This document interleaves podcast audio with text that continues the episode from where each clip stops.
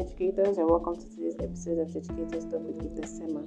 Today, we're looking at techniques that keeps learners focused. As educators, it's our joy to see our learners perform excellently well. It's also our joy to see our learners having full understanding of what they are being taught. So now, as educators, who is very concerned about the excellence of learners, what are the things we need to put in place to ensure that learners stay focused on their studies and perform brilliantly at the end of the day?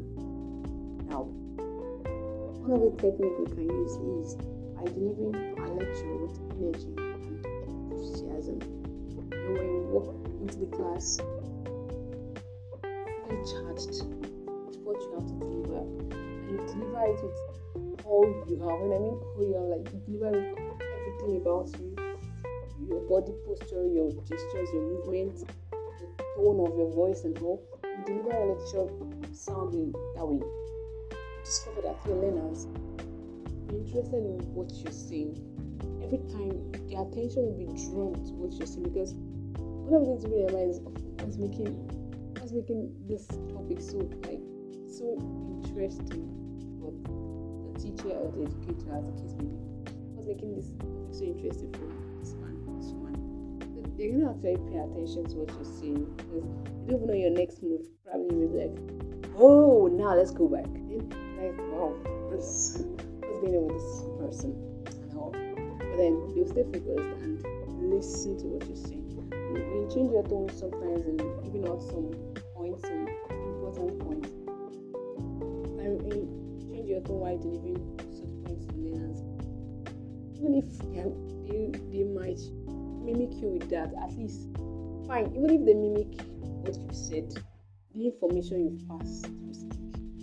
So one technique to keep learners focused is be energetic in the classroom and adding some self of humor to what you say during lecture. Now another technique is um, creating time for classroom discussions encouraging learners to participate.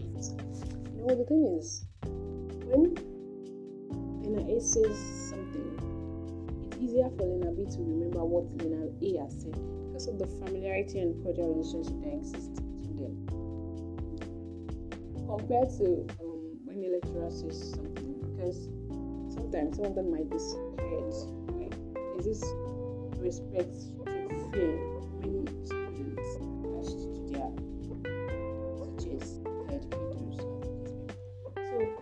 when their classmates, when their colleagues are saying, bringing the point, there's high tendencies that they would remember. And in some cases, whereby NIA has been the one disc- participating most in class discussion, you'll be surprised that by um, the next week or next two weeks, Lena B, Lena C, and D will challenged to, you know, say something during class discussions. And this way, when they keep sharing out their views, pointing out, sharing their opinions, rather, you see that they retain the information they share. Because when you come across issues like that, questions like that, rather, in examination condition or um, when they're having a test, you discover that it's easier for them to remember that this thing is what um, Enabi said during the class 10. Will be to refer back to it easily because it's someone they are familiar with and close to that said it. So learners have tendencies of recalling what their peers say and what they contributed. So as educators, please ensure that you create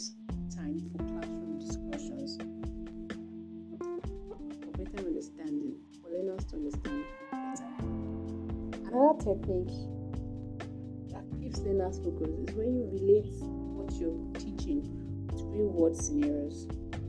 You make connections with lessons and real world instances.